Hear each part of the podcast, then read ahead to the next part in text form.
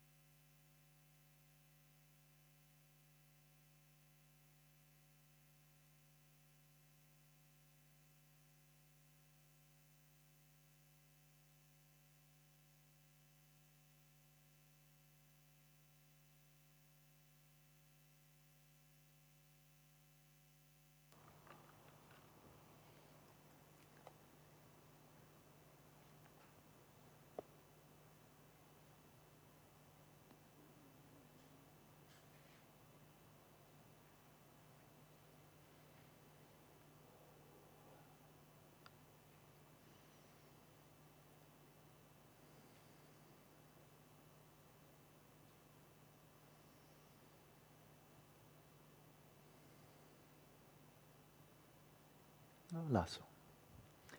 So we'll return to the text.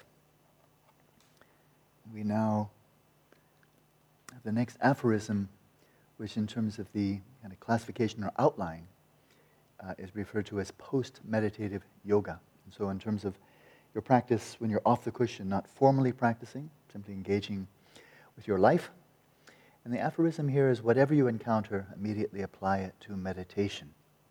In other words, try to break down that kind of sharp distinction between, oh, I can only practice two hours a day or 40 minutes a day because I have so many, I have, I have my job, I have family, I have many obligations, need to take care of my mother or what have you.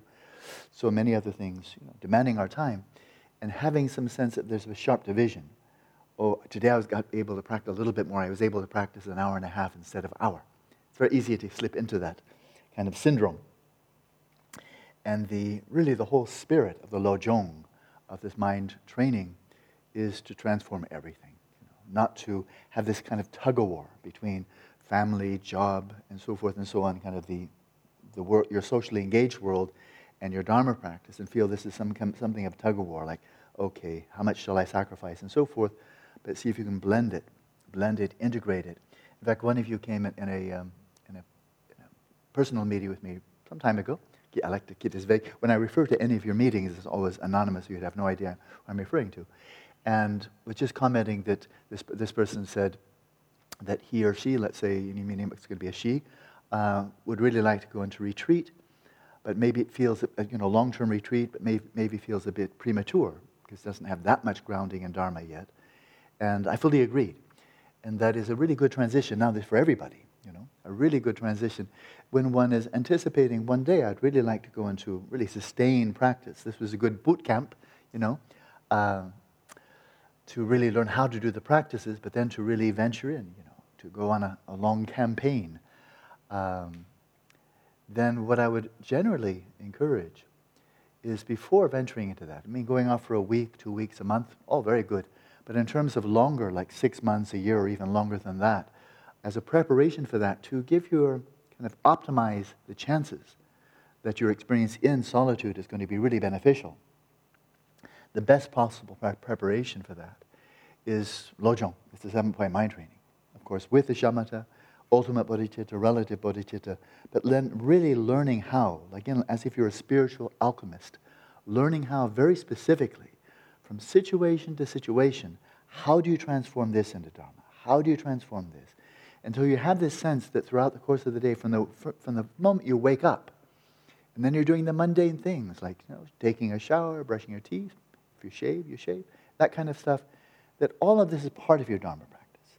And then you meet very pleasant people, and that's part of your Dharma practice. And you have to do just some grunt work, work that you don't really want to do, but needs to be done. And that's part of your practice. And then the difficulties, adversities, and you just know you've developed a rich enough understanding of Dharma that you feel that just having an ongoing practice of Dharma and your formal session is just kind of like a, like a magnifying glass where you're practicing Dharma and that's all you're doing, but not so much practical application. When you see that you've gotten to that point in your life where it's almost like you're just holding hands with Dharma all the time, or as Dromtönpa says, when your mind becomes Dharma, it's not even something you're picking up and then putting down, practicing and then not practicing, but really there's just ongoing flow of a thorough integration of your mind with Dharma. When you feel that you're just, that's kind of like, it's like oil and paper, that your Dharma has just saturated your life, then that's a really good point at which to make a rather smooth transition over into long term retreat. Because you feel, well, I was already practicing full time, now I'm just practicing full time in a simpler environment, right? That, that then will very likely go well. But if you make a very abrupt transition, of just trying to carve out a little bit of time, but saving money and finding, getting your hut and doing all the outside stuff of preparation for retreat, but not really so much the inside, then you may be in for a little bit of a rude awakening that uh, meditation isn't, how do you say, that is going into retreat isn't always idyllic. So, there we are. So, whenever you encounter, immediately apply it to meditation. And the emphasis here, in terms of the commentary, is really especially dealing with adversity. Anything that's anything is unpleasant, uh, whether it's finding that uh, you know you're out of toothpaste, that's pretty low key, uh, and then now what do I do? You know, teeth. What do you do with your finger or what? Uh, to you know, then we have this whole bandwidth from that's kind of a bummer. My toothpaste is gone. I thought I had a little bit more. To you know the large adversities that strike on occasion. Uh, learning how to transform all of them into practice.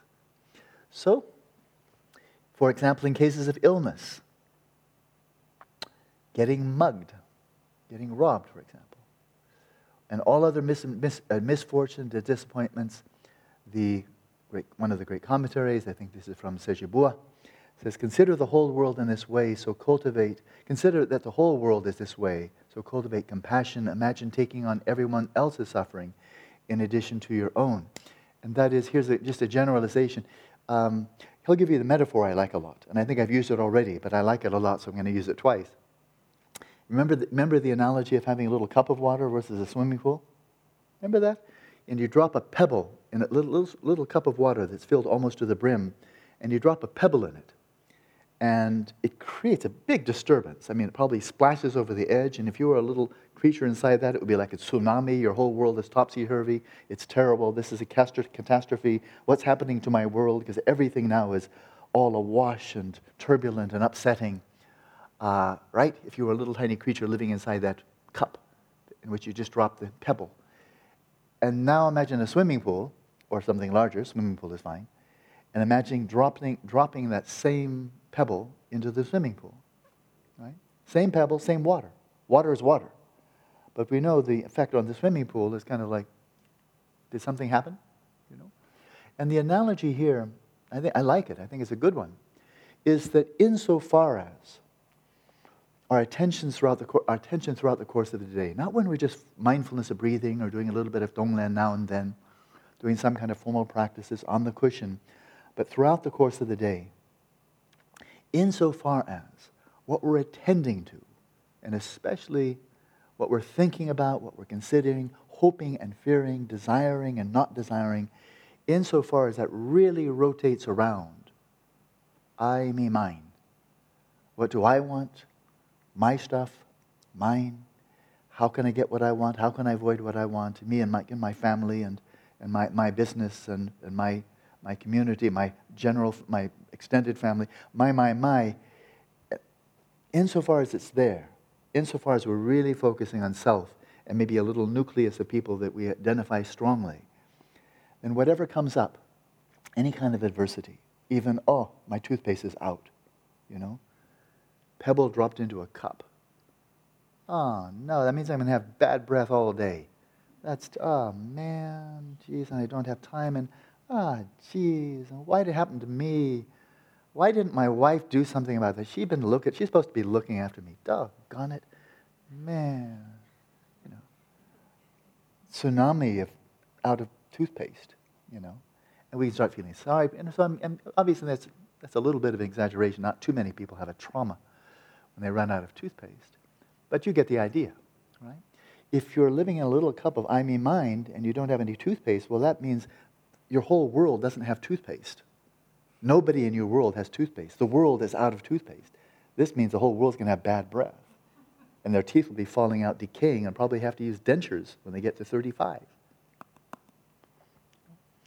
Whereas, it's a very practical thing. Simply, what are you attending to?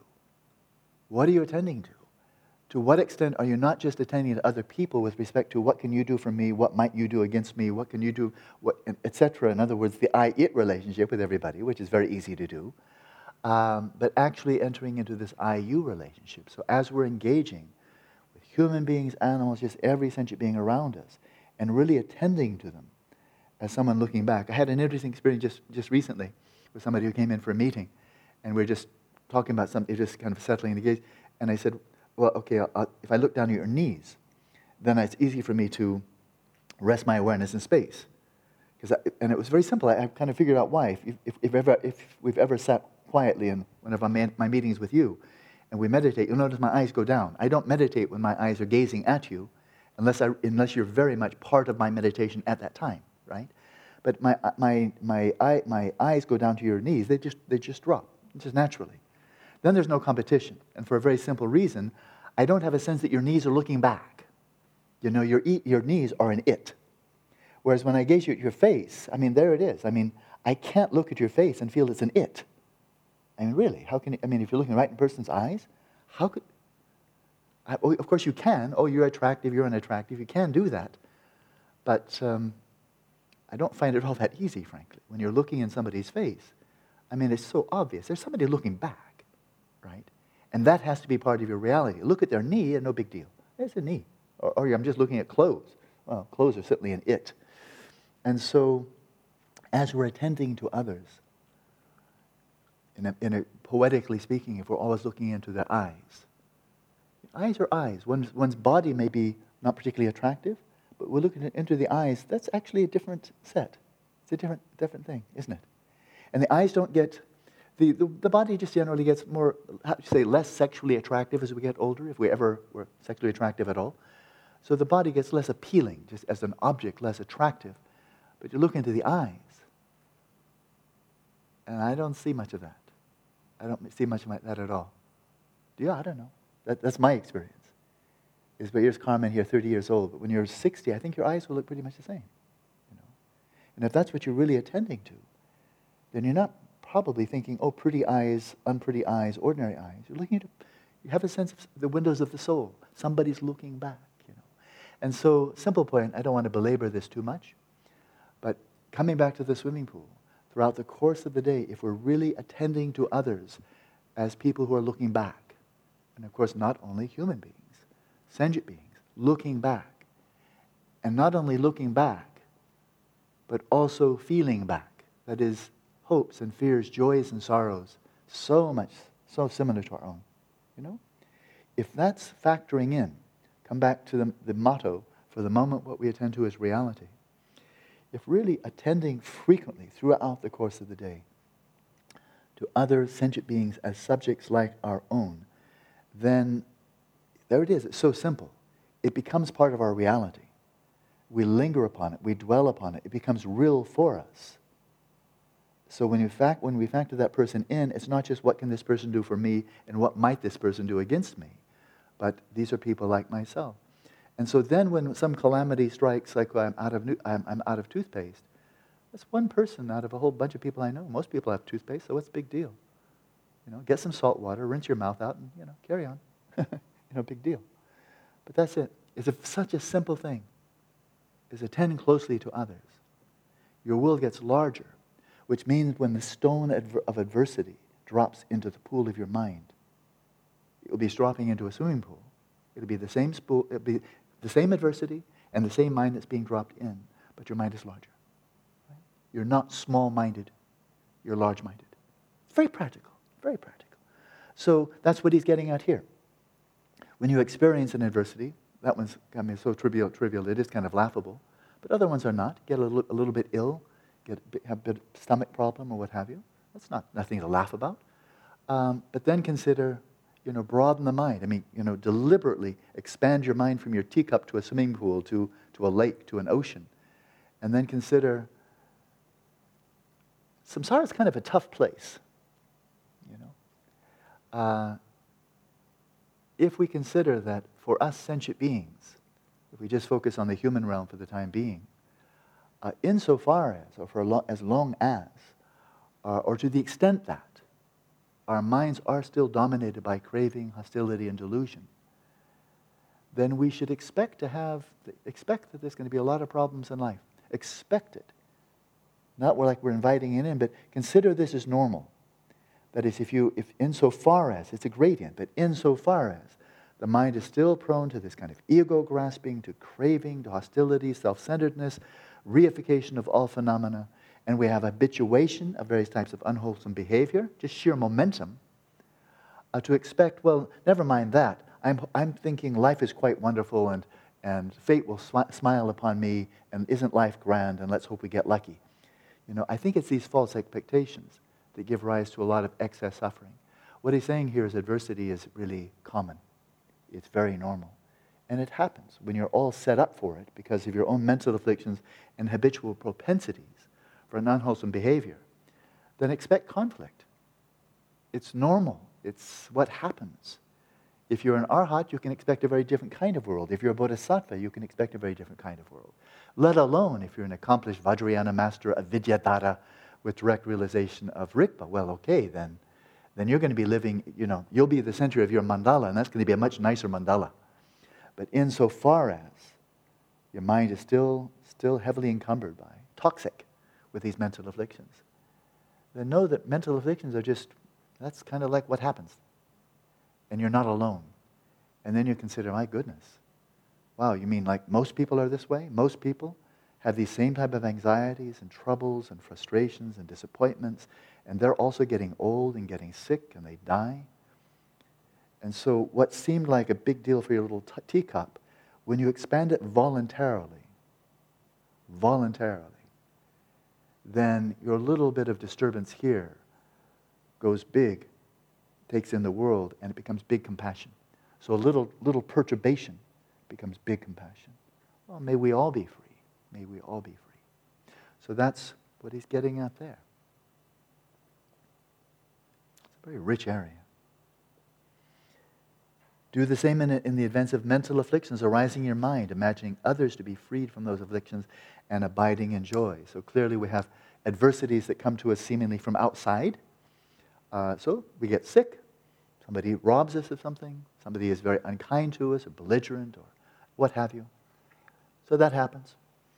But then there are other kinds, what I sometimes call genuine unhappiness, that is completely, really without external catalyst, arises simply because the perturbations of our own minds. I think we all know about those well, since we're living in such a pleasant environment, so little, so here in this little utopia, I mean, it's a pretty good approximation, so little unpleasant is happening from outside. I mean, you have to really kind of look with eagle eyes. Okay, is anything nasty happening out there? To me, you know, it's hard to find in this little protected environment. And that makes it really good because on your tw- uh, 22 hours a day that you're on your own, if you're having any kind of disturbances, any kind of unhappiness, you know who owns it. You know where it came from, not the staff. I'm a pretty good target, so you can take a few pot shots at me if you like. But besides that, you know, it's your, it's your baby. It's your baby. It's coming from the only source, you know, that's likely. And then see, whoa, here at least we're seeing things as they are. This is real. This is real in an environment, this is, this is a good reason to step into a cloistered environment on occasion. Because then it's pretty cut and dry. That is to say, pretty straightforward, without much argumentation.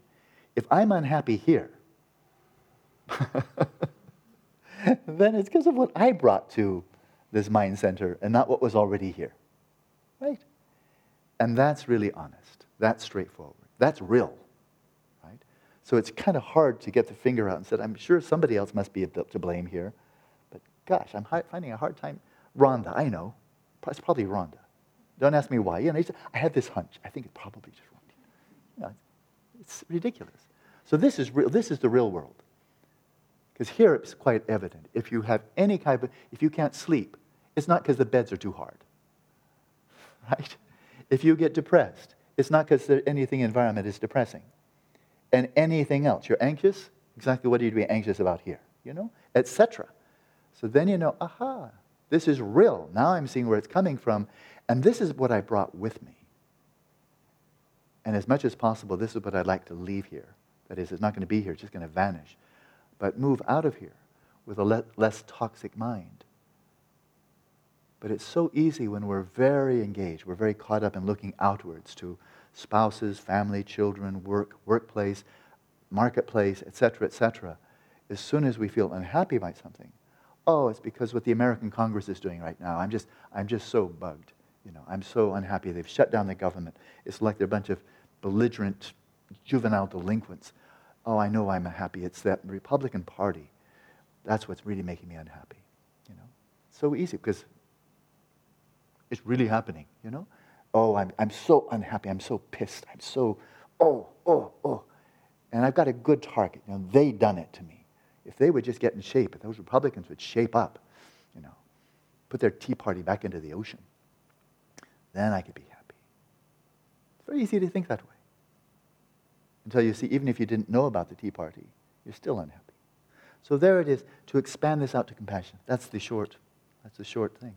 And when you see the mental afflictions coming up, I was referring to these internally generated disturbances, which are pretty, pretty much the only kind we experience here. Then seeing, okay, well, all the other 7 billion people out there, they're also experiencing internally generated disturbances because they have mental afflictions just like we do. But just for starters, many of them, I strongly suspect, are not recognizing mental afflictions as mental afflictions. Now, that's a real problem. I mean, at least we have, you know, we've got the vocabulary. We have a word self-centeredness, and we kind of know what it means. That it's maybe not that great, and self and then self-grasping. That's a rather subtle concept, but we get, we're getting the hang of it. Let alone just the basic mental afflictions of craving and hostility. And I think as we attend to these, it's quite obvious. This is not just some religion or some particular philosophy these things are really toxic. They really afflict. And you don't need me, you don't need me to persuade you. You see it for yourself. And then you say, aha, if there are antidotes for these basic toxins of the mind, then that's really a relief. But it really, must, I, must, I think it must be said, many people in the world don't even regard anger as a mental affliction. Only when it gets excessive. And then you need to go for anger management, not anger eradication, but, you know, get it under control. It's like a dog that, you know, bites you a lot and you just want it to bite you a little bit. You know, dog biting management. Oh, my dog only bit me three times this week. It was really nice. I like that dog. It's a good dog. you know? So, anger management. It's bad only if it's excessive. In other words, only if you stand out. You know, in a, in a workplace of 15 people working, if you're, the, if you're the, the nasty one, then that stands out. And you say, I want to be kind of invisible so I'm no more angry and belligerent and irritable than anybody else. So manage me so I'm no worse than everybody else in the office. Right? Then it's okay. But then you might, might want to go zoom a kind of wide angle lens and say, how's the office? you know? And if it looks like suddenly, oh, the whole office is toxic. I met a fellow years ago that worked in some chemical plant up in, in, in Canada, out in the countryside, out in the, out in the woods. And, he's, and he lived there. He was a serious meditator. Eventually became a monk. But he was a good living, good salary, and a work that he was very good at. But he said everybody there was foul-mouthed. I mean, just all the work is just normal. Abuse, vulgarity, obscenity. It was just normal. And he lived there first before coming. He went on one retreat with me, and he, he, I think he went off to Southeast Asia, became a monk. Um, but that was normal. And when he went back after being in retreat sometime, he found it unbearable that what was normal there was really toxic. So you could be foul mouthed, belligerent, arrogant, abusive, condescending, contemptuous, and so forth. Yeah, but everybody else is. What's the big deal? I don't stand out. I don't need anger and con- contempt management because I'm no more contemptuous or angry or belligerent than anybody else here. In other words, the whole place was a toxic waste dump. So we know this only by contrast. And likewise, craving hostility. You know, craving, just craving. Uh, I've, never, I've never been to Wall Street. I've never been in there. I've never been hardly, I don't, maybe I've walked into an investment firm where it's just all about making money, making money, money, money, money. Um, but I suspect, I mean, I've seen, you know, I've seen Wall Street, the movie. That's about as close as I've gotten to it. But, you know, and greed is good. Remember Michael Douglas's statement, greed is good.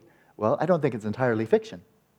There are places where greed is good. That's how you get happy. How do you get happy? Lots of money and all the cool stuff you can get with money.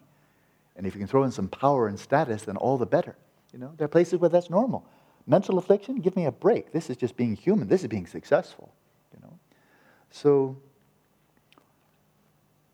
those such people, it's very easy in the first breath to be condescending. Say, whoa, what jerks. Boy, are they stupid. Ba, ba, ba. And then the second breath, man, as Christians have a nice phrase for that. There, go, there but for the grace of the Lord go I. It's a nice phrase. There but for the grace of the Lord go I. That is, somehow I'm fortunate enough that I'm not in that situation. Because if I were, that would be me. If I hadn't met the spiritual friends that I have, met the Dharma that I have, What's to, what's to say that I couldn't be in that situation? And greed is good, and belligerence and condescension and contempt and obscenities and so forth. Oh, this is just normal, you know. We're just being men. This is human nature, after all, you know. So such people who do not recognize even mental afflictions as mental afflictions. And morality is just what you say it is. Morality is just subjective. It's just what you say it is. And the immoral is just what you can't get away with. That's, such people really are worthy of compassion, above all compassion. Not condescension. As His Holiness told me when I went there, experiencing a little bit of spiritual pride when I was you know, still in my diapers, basically, when it comes to Dharma. He said, You have no grounds for feeling superior. None at all. You came here as a beggar, you're getting a good meal. Be happy, be grateful. That's it. It's been true then, it's been ever true ever since. I certainly wish I could say that I have no arrogance like that. It's not true. I, I do.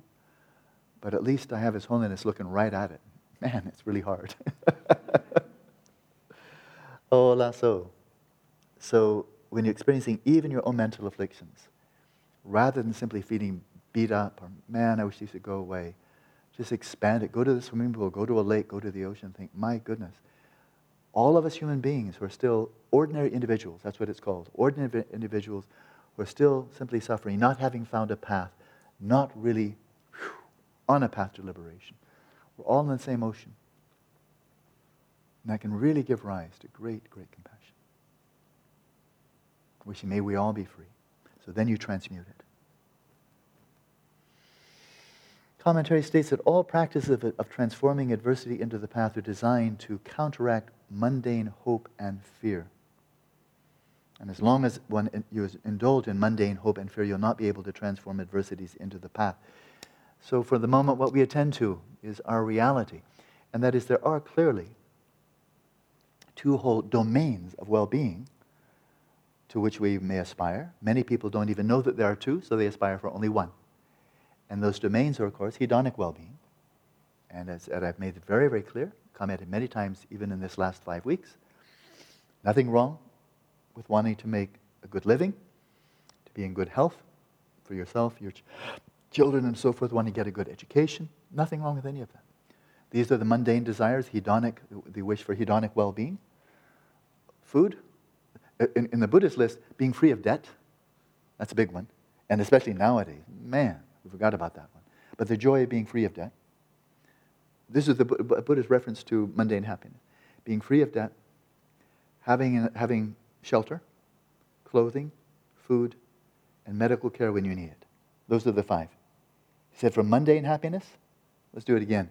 Be free of debt, because that can be just, it can be torture, really torture. If you're in debt and you're really not sure you can pay it off, or you know you can't. That's when people start jumping out of buildings, right? So free of debt, having shelter, so you're not a homeless person, having clothing, having clothing, having food, and then medical care when you need it, affordable medical care. It's very hard to be happy. It's hard to flourish hedonically. You don't have those. And then he went on. And he said, then there's a sense of well being that comes from ethics, from leading an ethical way of life, a harmless way of life, a life oriented around non injury, non violence, and benevolence. Non violence and benevolence. And knowing that these are your, your, your North Star, these are your guiding lights, this is what you navigate by. Let alone shamatha vipassana, all that really cool stuff in meditation. Just having as a North Star, from day to day, from encounter to encounter, my guiding principles are nonviolence. Do as little injury as possible. Right? And where possible, you know, lead a benevolent way of life, an altruistic way of life. He said the well being that comes from that, he said, I have no idea why he said this number, but he said, what was it? It was either 16 or 8 time, 18 times greater than all the preceding, the hedonic well being. Maybe he just said a whole bunch. Maybe he was implying, was, maybe it's just kind of a, a, a, a what is, symbolic number. But the sense of well being is far greater, of actually feeling happy, feeling content, feeling your life is meaningful, that it's good. Uh, and consider that. Consider that, whether that's true or not. That is, you've had all of the above no debt or very manageable debt you know you can take care of, and then shelter, food, clothing. And by the way, nowadays we want to throw in education. Education in our world, that's pretty indispensable. Right? Education for yourself and your children, then finally medical care. Imagine you got all of those nailed, all of those taken care of. But your way of conduct is abusive, it's dishonest, it's manipulative, exploitative injurious, and so forth. So imagine you just didn't have the ethics, but you got all the other ones, they're just going full throttle. How, and it's, it's a good question, isn't it? How happy would you be? I mean, you yourself. It's a hypothetical. But ethics, uh, that's, ethics is ethics what you can get away with. Ethics is whatever you say it is. You know, this group has, the Ku Klux Klan has their ethics, the, you know, Mao Zedong had his ethics, the Eskimos have the ethics, oh, it's just whatever. You know, nobody really knows. It's just what philosophers say this. Uh, there's a neurobiologist, a, biologist, social biologist, that said ethics is really all just about a biology. Bring the scientists in, they'll find, they'll find out what's really ethical. It's all about a matter of biology. This is a very famous man. He gets quoted a lot, you know. Again, I have no interest in naming names, but there are a lot of ideas out there. Uh, or ethics is just, again, just whatever you make it is. It's simply subjective. So there are many people there in, in that mode so if you try to kind of jump into somebody else's shoes, into somebody else's position, and imagine yourself where all of the externals, all the hedonic, is all taken care of, but no ethics, how happy would you be? So the Buddha said, well, actually, you're far happier. A person is far happier. You know, the quality of happiness, of well being, that's a nice word, far greater. If there's that, that clear awareness, that clear, he said, it's the, the happiness of blameless, blamelessness, clear conscience clear conscience, that knowing what I'm bringing to the world is good, not something to regret. It's much, much greater happiness from that. And that's, that's your eudaimonia. That's your genuine happiness stemming from ethics. Then you go into samadhi, you start developing um, among the three trainings, the higher training in samadhi, which includes the four immeasurables. It includes shamatha, it includes bodhicitta, etc. So if we just focus just on, well, bodhicitta or shamatha you know, two different times, but the, now the level of happiness. I mean, how was it that Gen Lamrimpa could say two of the happiest years of his life was when he was living on 10 kilos of brown flour, living under a rock? And so, oh, those were the, those were the days. You know, those were the days. No debt. No debt. He had shelter, good rock. He had clothing, had at least probably two sets of robes. So when you need, you know, you have to wash one, you don't have to go around naked. He had his 10 kilos of atta, what, what atta, brown flour, what more do you want? And then he was in good health, so he didn't need health care. And he had wonderful, well, he was there all for the sake of education. He was there living under his rock because of the Dharma guidance he could receive. Uh, and so all of his five concerns were needed, mundane concerns were needed. Of course, he's a very good monk living an ethical life and so happy, so content, so carefree. And I've known that's an extreme case, but I know, I know a broad spectrum there where this just turns out to be the case. Kind of like the mystery of happiness has cracked, it's cracked open, it's revealed. We figured, we figured out, you know, we figured it out. That it's helpful to have sufficient for those five. But what really brings the happiness, the happiness of ethics, the happiness of samadhi, much deeper, much, much deeper. And then finally, the happiness of vipassana, of insight. Pull. Then you're really maxing out. So, these two domains of happiness to which we strive the mundane, the hedonistic, the eudaimonic of genuine happiness. What, he's, what the, the, the author here, Atisha, really stems from Atisha, is saying is that all these practices for transforming adversity into the path, transforming, is to overcome the fixation, kind of the tunnel vision of the pursuit of mundane happiness or hedonic well being. Because insofar as, again, this is a gradient, it's not like you just stop one and start another one. It's a gradient. But again, more, the more we start shifting the priority to if, you, if one of these had to go, your ethics, your samadhi, and your wisdom, and the, the, the genuine happiness that arises from that, or your money, it's, you know, your, your house, etc., etc. If one of these had to go, or one, if, one of these, if one of these could really not only have to go, but on the positive side, if one of these could really go up, you could have a much nicer house, much nicer clothes, much better insurance program, etc. You know. Or you could do better in shamatha, the four measurables, or the four, four thoughts that turn the mind. But if you could really be wonderfully successful, live on one of those really fantastic houses with a really cool car, etc., um, where, where, are you going to go? You know, which would you prefer? And the whole point of Dharma practice is not to dismiss the hedonic, because it is important, but the shift goes over there. So for Gen Lamrimpa, the hedonic was quite satisfied with his rock, etc., and he was truly happy. And so, but insofar as we're still banking on that, we're leaning, tilting over that, then when adversity strikes, uh, the, adver- the adversity is hedonic, and it's almost certain that we'll not be able to transform it. Because if what you really want is hedonic well being and you're getting hedonic suffering, you just want it to stop. And that becomes the highest priority. That becomes it, you know. Because that's where your values are, that's where your priority is. And so what he's suggesting here is just an overall shift in priority. Not bad versus good, good versus evil, but shift priority. The more you're focusing on your highest priority being the pursuit of genuine happiness for, your sake, for yourself and others, the transformation of all experiences into the path, as that becomes more and more a top priority, the hedonic less a priority, then you're really in a position when hedonic adversity comes along and say, okay, grist for the mill, come on in, let's see how we transform that. Whereas if the primary, primary emphasis is on hedonic, well, you can't transform it, you just want it to go away. And then you just get bummed out when it happens. Or you get really elated when you get some hedonic pleasure. So everything hinges on that. What do you really want? What's your priority? and overcoming the mundane hopes and fears and shifting this to aspiration. Now, one of you, again, I very over, uh, pretty much uniformly, I generally uh, really enjoy our one-on-one, one-on-one meetings. I, I learn a lot.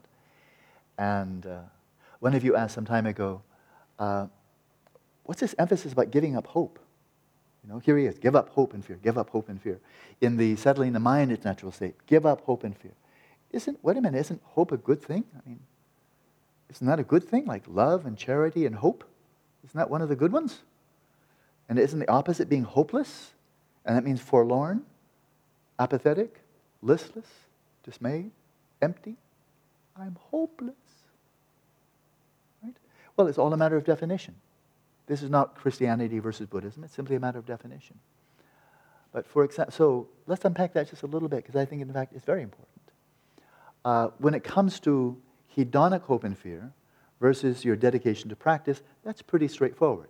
I hope I get this raise. I hope that woman will marry me. I hope I get this car, that education. I hope this doesn't happen. I fear this will happen. Well, that's pretty straightforward.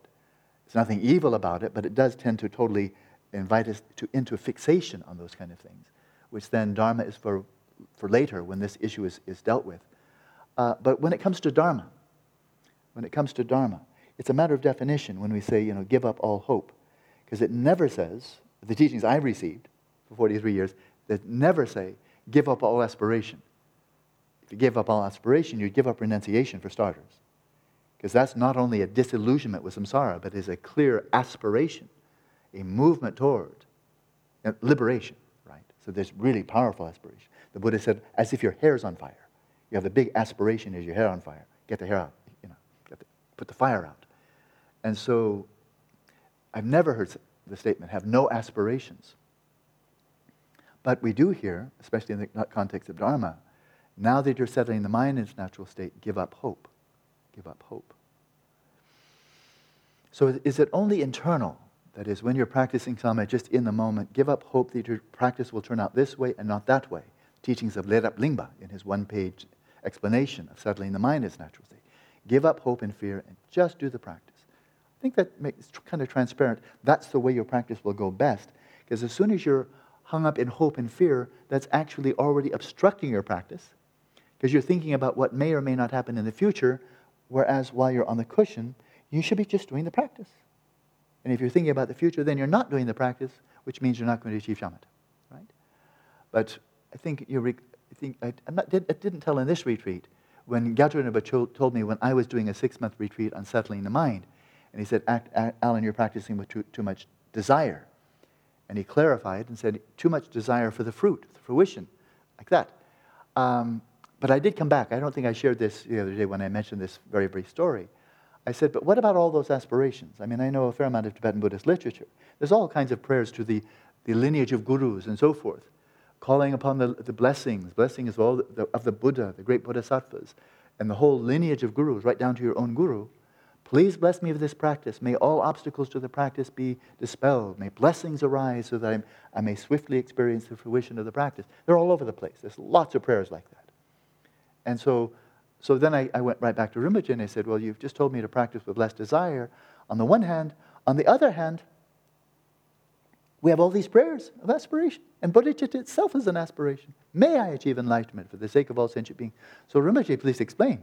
You told me I'm practicing with too much desire. On the other hand, bodhicitta is a great big desire, right? So, so what? And he said, Oh, yeah. Those prayers, lineage prayers, bodhicitta, and all of that, you do that between sessions. Between sessions. But he didn't say hope, he said aspire, yearn for, long for. And so this is now the, really very much in the context of Dharma. And that is something like, let's take one that's really solid gold. Because shamatha can conceivably be used for bad things. You'll lose it quickly, but it can be. Devadatta the Buddha's cousin, achieved shamatha. He achieved the fourth jhana. He was really a samadhi master. But then he turned to the dark side, you know, and became very envious of his cousin, the Buddha. And then he lost, of course, he lost the samadhi. He lost it all. Because you can't have envy, malice, and so forth and maintain shamatha. Either the shamatha overcomes it or it overcomes your shamatha. He lost his shamatha. And then he had a tough time. Um, so, but shamatha can, in principle, can be misused for a while and then you lose it. But bodhicitta, okay, bodhicitta by nature, you can't misuse that. You may not have too, enough wisdom on occasion, but you can't use bodhicitta for malevolent purposes. Right? It doesn't make any sense. So take, some, take something like that that's solid gold and imagine that you're, hopefully you are, arousing an aspiration, a wish. Here is something truly noble, splendid, a profound virtue so benevolent, so good for oneself and others, to take these two motivations to achieve enlightenment, which is kind of like vertical, to ascend to perfect awakening, but also the horizontal, and that is, may I be of greatest benefit to those around me, whether animals, human beings, the elderly, the sick, sentient beings are just struggling with mental afflictions. May I be of greater benefit. May I be of greater benefit in alleviating suffering and showing people really how to find genuine happiness. So there's two really noble aspirations, both of them so sublime, really. And one is really kind of vertical. It's really to, to tap into the depths of your own consciousness, right down to the ground, right down to Buddha nature, or to ascend to the heights of, of liberation and awakening. To my mind, that needs no defense. That is, that's meaningful. But also the wish just to alleviate suffering, even a little bit of suffering, let alone a great deal of suffering. That's noble. That needs no argument. But then bodhicitta combines these two aspirations into may I achieve awakening in order to be of greatest possible benefit. So now, you t- to my mind, those are the two most sublime, hum- uh, sublime aspirations a person can experience and cultivate the aspiration for transcendence, to know reality as it is, and the aspiration to be of service. Because people really care. People, sentient beings, really care about the suffering they experience and the happiness they'd love to experience. And we can help. So, taking those two, those two noble aspirations, and then with this stroke of enlightened genius, integrating them into one aspiration with two parts. May I achieve awakening in order to be of greatest possible benefit. So there's something sublimely good. But it doesn't entail hope, not as it's being refuted in this, in this context. It entails aspiration, but how hope is being defined here is that I hope before the eight week retreat is over, I will have achieved uncontrived bodhicitta. And if I don't, it's going to be such a bummer. I hope I will have achieved the fourth stage in shamatha. I came here hoping I'd achieve the fourth stage. Oh, I think I'm not going to make it. Ah, know, it's got a time limit to it. I hope I achieve it in Santa Barbara, not in Toledo, Ohio. Oh, not in Santa Barbara. When we, when we concretize it, we localize it. May I achieve it there. May I achieve it by then. We lock in with grasping and a time and a place. I hope this happens. And we lock in. That's where the problem is. And the, and the fist always comes out. That's a grasping. That's the grasping. And we're set up for disappointment. We're set up for anxiety. Oh, maybe it won't happen. Maybe I won't progress fast enough. Maybe, maybe, maybe it will. Maybe it won't. And now we're caught in vacillating doubt and uncertainty and so forth, anxiety. And so that's what hope is like the light and, and anxiety is the shadow, you know. But this is hope with grasping. That's the short answer. Hope, when it says be without hope, it means be without hope that's entangled with grasping and let the aspiration soar. How, whether it takes three countless eons, okay, three countless eons of meaningful lives, moving towards enlightenment, I can handle that. Bring it on. What's, what's the problem? This is Shantideva. He said, What's the problem? You're just going to be going from one meaningful life to another, ascending along a path of greater joy, greater bliss, greater meaning. And so if it's three countless eons, what's your problem? I mean, what's so bad about that? And at three countless eons, the Dalai Lama said, I have some really bad news, so brace yourself. But the Dalai Lama said, on that Sutrayana path, you may not be finished after three countless eons. It may take seven. So you, you know, you click through your three countless eons and you say, oh, oh, I did my three, three countless eons and I'm still not there. Yeah, you may have another four. You know? so the grasping only comes when you put down these here and, you know, the grasping, just that. Aspiration, let it be wide open as the sky. Shamatha, if the cultivation of shamatha as a means to, because it clearly is a means to an end, as a means to developing insight that radically transforms and liberates, as a means to developing deeper co- compassion, loving kindness, and all of this leading to knowing who you are, realizing Rigpa. I can say I think I can be quite honest and candid is, in saying that, to my mind, what I've just described, that's worth doing no matter how long it takes. Period. You know? And that gives a certain confidence, a certain settledness, a certain lack of anxiety when you're practicing. If you have that confidence, I'm practicing as well as I can. I'd love to be able to practice better, and one day or next, next session, whatever, maybe I will. But right now I'm doing as well as I can. And this is on a path that is simply meaningful already, and I know it. And no matter how long it takes, this is it. Count me in. I'm all in. This is it. I feel that way. I feel that way. That everything else kind of falls off to the side. There it is. There's a path here. It's sublime, it's meaningful, it's authentic, it's good, it's benevolent. Okay? However long it takes. Count me in. That's it. I, li- I like the poker phrase I'm all in. You know? I'm banking on this. Because this one can't fail. Can't lose on this one. The progress may go slow. Oh, I can't control that. It may go bumpy. Can't control that either. But it's going in the right direction. And that's all that matters. You know, aspiration, aspiration. So they're not hoping.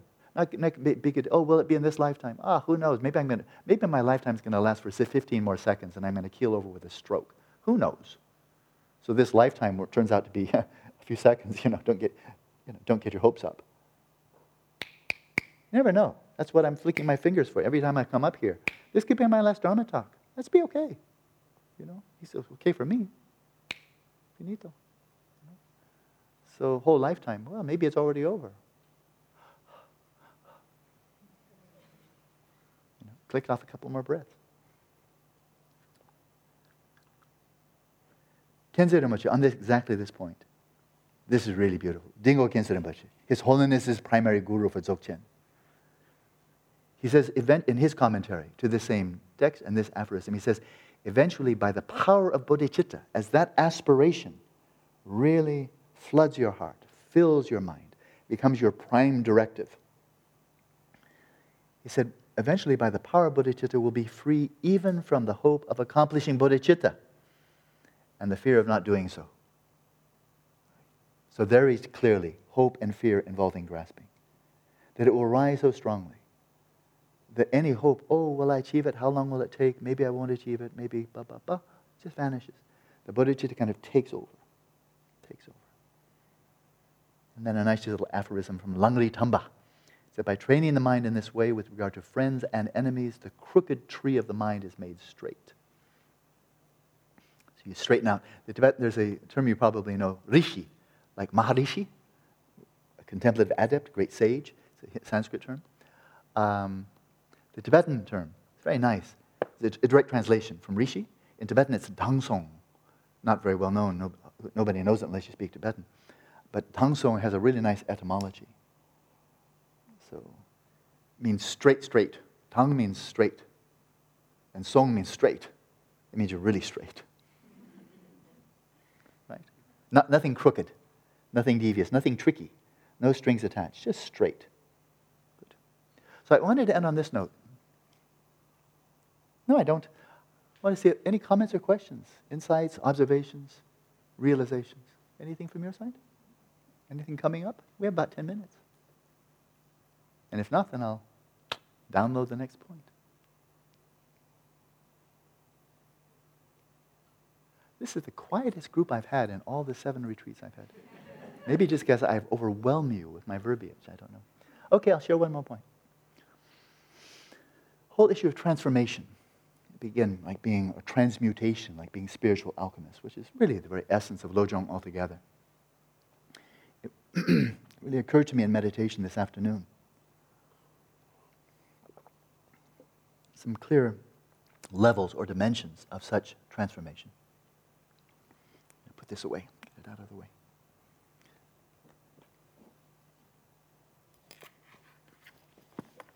So adversity strikes. Something happens that you don't like, whatever it is. They're not serving the kind of salad dressing you like, whatever. And so when adversity strikes, our way of transmuting adversity so that it no longer arises adversity, so it no longer bothers us, keep it really vernacular here. So it's not what I wanted. Well, big deal. Life happens. What can you do? You know, we just shrug it off. No big deal. The first kind of elementary approach to that, I would say is psychological. And I do not, do, not mean, do not mean anything derogatory or dismissive there. It's right on the level of the psyche. That's what I mean, right on the level of the psyche. We all have one. And so we use now the vernaculars hey, it happened, make the best of it. Or deal with it. Hey, stop getting flustered. What are you getting so upset about? Just deal with it. Make the best of it. Make lemonade out of your lemon. See the silver lining around the cloud. Deal with it. Come on. Get over it. Don't be oh so topsy turvy. Just deal with it. And these are really simple words, but they're really meaningful. They're really, you know, that's what's happening. So make the best of it, you know?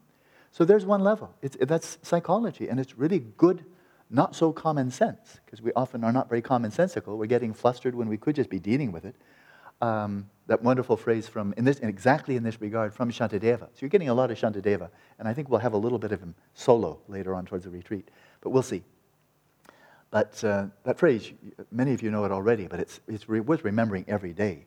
And that is when something unpleasant happens, something that you don't care for. He said, Well, he said, if there's something you can do about it, remember? If there's something you could do about it, then why be unhappy? If there's, you know, you make it, you can't, you have enough power, you have the, you have the wherewithal to actually fix it so that what you find unpleasing is gone. Then why be upset? Why be, a, a, why be disturbed? Why at all? Just fix it. You know? On the other hand, if some adversity comes up, something you don't like, that's all it means, and there's nothing you can do about it, then why be upset? Because you're already upset. The adversity already came, and now it's kind of like you're telling reality the adversity's come, that makes me a bit unhappy, but now I want to be more unhappy. I want to add to what reality dished up, and so I want to be unhappy about it. And exactly how is that helping? Well, it's not, but that's what I do. So it's good, grounded, wise common sense. If something comes up and you can do something about it, just do it. But don't bother to be unhappy. And if there's nothing, to, nothing you can do about it, then accept it. Why be unhappy? Just say, hey, that's, that's what happens. Reality happens. That's it. So that's on that first level, the psychological level. Okay? And we can really linger there. There's a, a lot of, there's a lot of unnecessary suffering that we can release just by re- remembering a, a, simple aphorism like that. If there's something you do about it, do it. If not, then accept it. Big deal. The second one goes much deeper. And that is bringing in whatever insight you have in terms of ultimate bodhicitta. That if it's true, and this is a really deep one, it goes so deep, but if it's true that nothing exists independently of the conceptual designation of it existing as such, if the very existence of something it seems so counterintuitive. It is profoundly counterintuitive. But if the existence of something doesn't take place, if something doesn't come into existence without the conceptual designation of it, suddenly you, as the observer participant in your world in which you're in the center, because all you have to do is turn your head in all directions, you see who's in the center of your world. There's only one person there. Everybody else is on the concentric circles around, but you are in the center. And you are the observer participant who is co creating your world from moment to moment as your karma, so to speak, or whatever you want to call it. Let's say karma. As your karma is dishing up these appearances, appearances of the five physical senses, appearances to your mind, and so forth, and then you're making the objects that have those appearances as their attributes. Then you say, aha, in other words, they're not already designating themselves, they're not objectifying themselves, they're not, already absolutely real in and of themselves prior to my way of viewing them, my way of designating, labeling, considering them. Are you serious?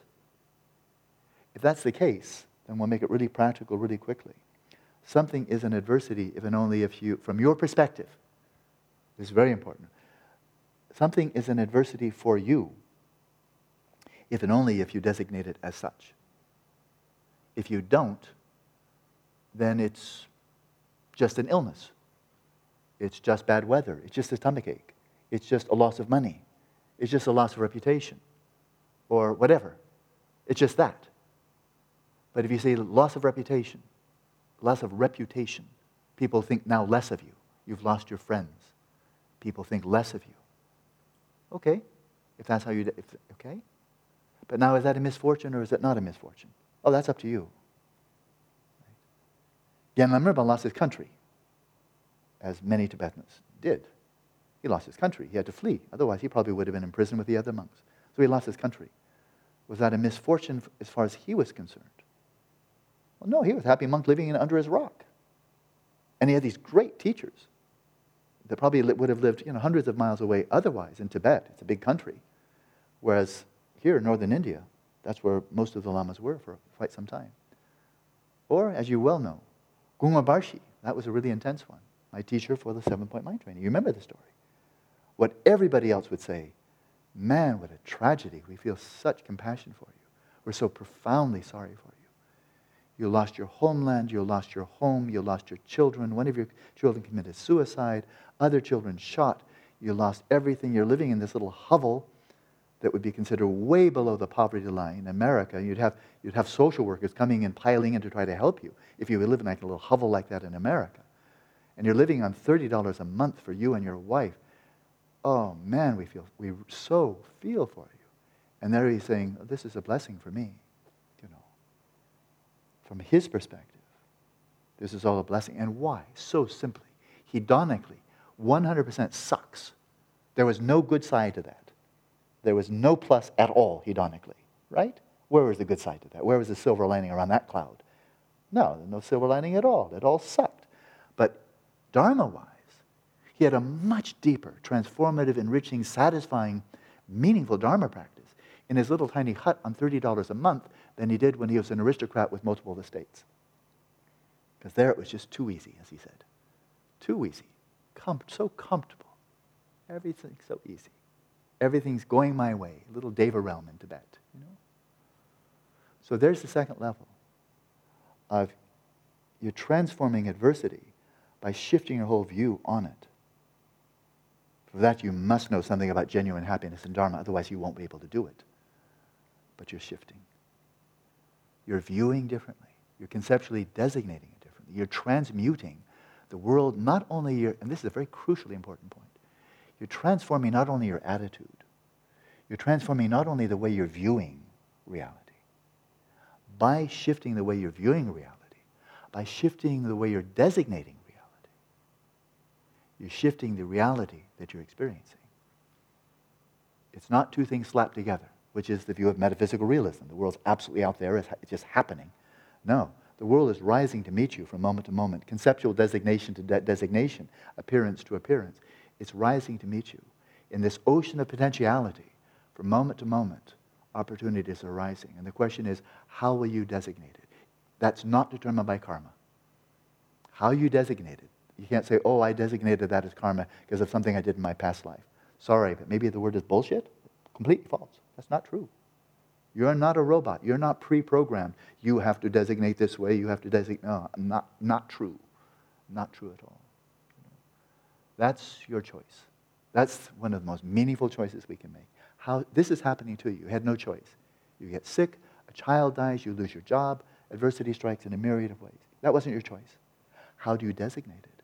How do you view it? If you have some insight into the emptiness of inherent nature of that which is rising up to meet you,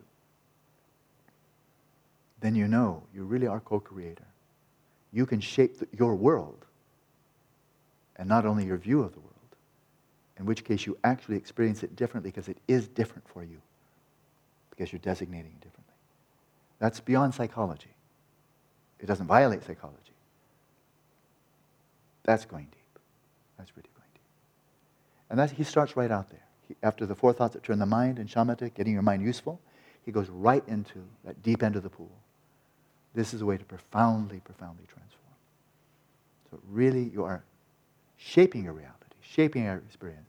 Your mind is becoming Dharma, because that's how you're designating everything that arises to you. From moment to moment, day to day, decade to decade, transmuted all into Dharma because you choose to do so. And you have that freedom to choose.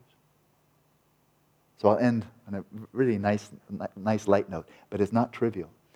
Uh, an author who I've read a number of his books, and all of them with great enjoyment, is the Jewish writer Isaac Bashevis Singer.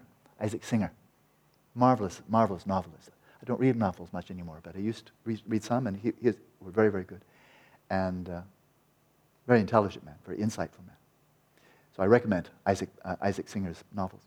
Um, but he, it, it is said, this is, a, this is a story, I imagine it's probably true. Why not? And he was asked, Mr. Singer, uh, do you believe in re- free will? And he says, Of course. Do I have any choice?